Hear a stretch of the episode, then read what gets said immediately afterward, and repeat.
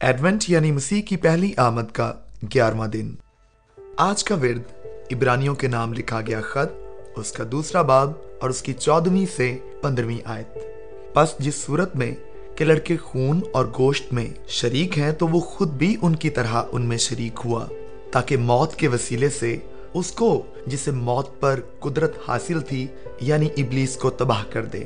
اور جو عمر بھر موت کے ڈر سے غلامی میں گرفتار رہے، انہیں چھڑا لے۔ آئیے اس ورد کی روشنی میں خدا کے کلام پر غور کریں۔ آج کا عنوان ہے، یسو کیوں آیا؟ ایڈونٹ کے تعلق سے عبرانیوں کے نام لکھے گئے خط میں سے اس کے دوسرے باب کی چودہویں اور پندرہویں آیت میرا پسندیدہ متن ہے۔ کیونکہ میرا خیال ہے کہ کوئی اور حوالہ یسو کی زمینی زندگی کے آغاز اور اختتام یعنی اس کے تجسم اور مصلوبیت میں اتنا واضح تعلق پیش نہیں کرتا۔ یہ دو آیات واضح کرتی ہیں کہ یسو اس دنیا میں اپنی جان قربان کرنے کیوں آیا۔ اپنے غیر ایماندار دوستوں اور خاندان کے افراد کو کرسمس کے متعلق مسیحی نقطہ نظر ترتیب سے بتانے کے لیے یہ آیات نہایت مددگار ہیں۔ آپ اس طرح جملہ بجملہ اس کی وضاحت کر سکتے ہیں۔ پس، جس صورت میں کہ لڑکے خون اور گوشت میں شریک ہیں۔ لڑکے کی اصطلاح تیرہویں آیت سے لی گئی ہے۔ اور اس سے مراد مسیح کی روحانی نسل ہے، جس کے لیے آپ یسایہ آٹھواں باپ اس کی اٹھارہویں آیت اور ترپنواں باپ اس کی دسویں آیت دیکھ سکتے ہیں۔ یہ لوگ خدا کے فرزند بھی ہیں، جس کا ذکر ہمیں یوہنا کی انجیل اس کے پہلے باب کی بارہویں آیت میں بھی ملتا ہے۔ دوسرے الفاظ میں، مسیح کو اس دنیا میں بیچنے کے لیے خدا کا خاص مقصد اپنے فرزندوں کو نجات دینا ہے۔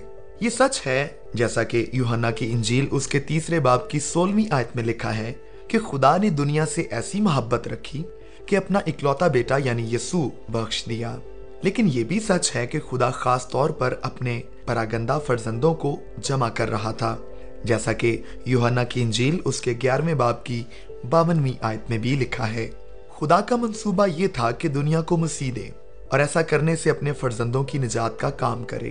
اس کے لیے آپ تیموتھیوس کے نام لکھا گیا پہلا خط، اس کا چوتھا باب اور اس کی دسویں آیت دیکھ سکتے ہیں۔ آپ مسیح کو قبول کرنے سے خدا کے لے پالک فرزند بن سکتے ہیں، جس کا ذکر ہمیں یوہنا کی انجیل اس کے پہلے باب کی بارہویں آیت میں ملتا ہے۔ تو وہ خود بھی ان کی طرح ان یعنی خون اور گوشت میں شریک ہوا۔ اس کا مطلب ہے کہ مسیح اپنے تجسم سے پہلے موجود تھا۔ وہ روح تھا، وہ ابدی کلام تھا۔ وہ خدا کے ساتھ تھا اور خدا تھا۔ یوہنا کی انجیل، اس کا پہلا باب اور اس کی پہلی آیت، اور کلوسیوں، اس کا دوسرا باب اور اس کی نمی آیت میں بھی اس کا ذکر ملتا ہے۔ لیکن اس نے خون اور گوشت والا جسم اختیار کیا۔ اس نے اپنی الوحیت کو انسانیت کا جامع پہنایا۔ وہ کامل بشر بن گیا، تاہم کامل خدا رہا۔ یہ کئی لحاظ سے ایک بہت بڑا بید ہے، لیکن یہ بید ہمارے لیے ایمان کا مرکز اور بائبل کی تعلیم ہے۔ دوسرا حصہ، تاکہ موت کے وسیلے سے۔ یسو اس لیے انسان بنا تھا کہ اپنی جان قربان کر سکے۔ کامل انسان بن کر وہ ایسا کر سکتا تھا۔ اس کا مقصد مرنا تھا۔ اس لیے اسے انسان کی طرح پیدا ہونا پڑا۔ کرسمس کا مقصد مبارک جمعہ تھا۔ آج زیادہ تر لوگوں کو کرسمس کے مطلب کے متعلق یہی بات سننے کی ضرورت ہے۔ یعنی کہ اس کو جسے موت پر قدرت حاصل تھی یعنی ابلیس کو تباہ کر دے۔ اپنی موت کے وسیلے مسیح نے ابلیس کا زہریلا ڈنک نکال دیا۔ لیکن کیسے؟ ہمارے تمام گناہ ڈانک کر۔ اس کا مطلب یہ ہے کہ اب شیطان کے پاس کوئی قانونی جواز نہیں کہ وہ خدا کے سامنے ہمیں مجرم ٹھہرائے۔ جیسا کہ رومیو کے خط اس کے آٹھویں باپ کی تینتیسویں آیت میں لکھا ہے کہ خدا کے برگزیدوں پر کون نالش کرے گا؟ خدا وہ ہے جو ان کو راست باز ٹھہراتا ہے۔ خدا کس بنیاد پر راست باز ٹھہراتا ہے؟ یقیناً، رومیو کے خط اس کے پانچویں باپ کی نویں آیت کے مطابق یسو کے خون کے وسیلے سے۔ شیطان کے پاس ہمارے خلاف حتمی ہتھیار ہمارا اپنا گناہ تھا۔ جب مسیح کی موت کے وسیلے سے ہمارا گناہ دور ہو جاتا ہے، تو ابلیس کے پاس ہمارے خلاف سب سے بڑا ہتھیار اس کے ہاتھ سے جاتا رہتا ہے۔ وہ ہمارے خلاف سزائے موت کا مطالبہ نہیں کر سکتا، کیونکہ منصف نے ہماری جگہ اپنے بیٹے کی موت قبول کر کے ہمیں بری کر دیا ہے۔ اور تیسرا حصہ، اور جو عمر بھر موت کے ڈر سے غلامی میں گرفتار رہے، انہیں چھڑا لے۔ لہٰذا ہم موت کے خوف سے آزاد ہیں۔ خدا ہمیں راست باز ٹھہرا چکا ہے۔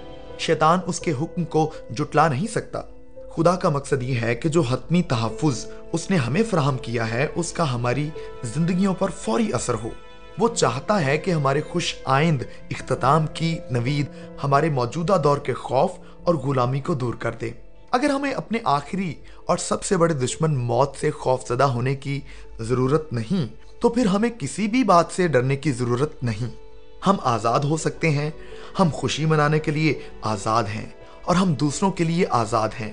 خدا کی طرف سے یہ ہمارے لیے اور ہماری طرف سے دنیا کے لیے یہ کرسمس کا کتنا بڑا تحفہ ہے۔ آمین۔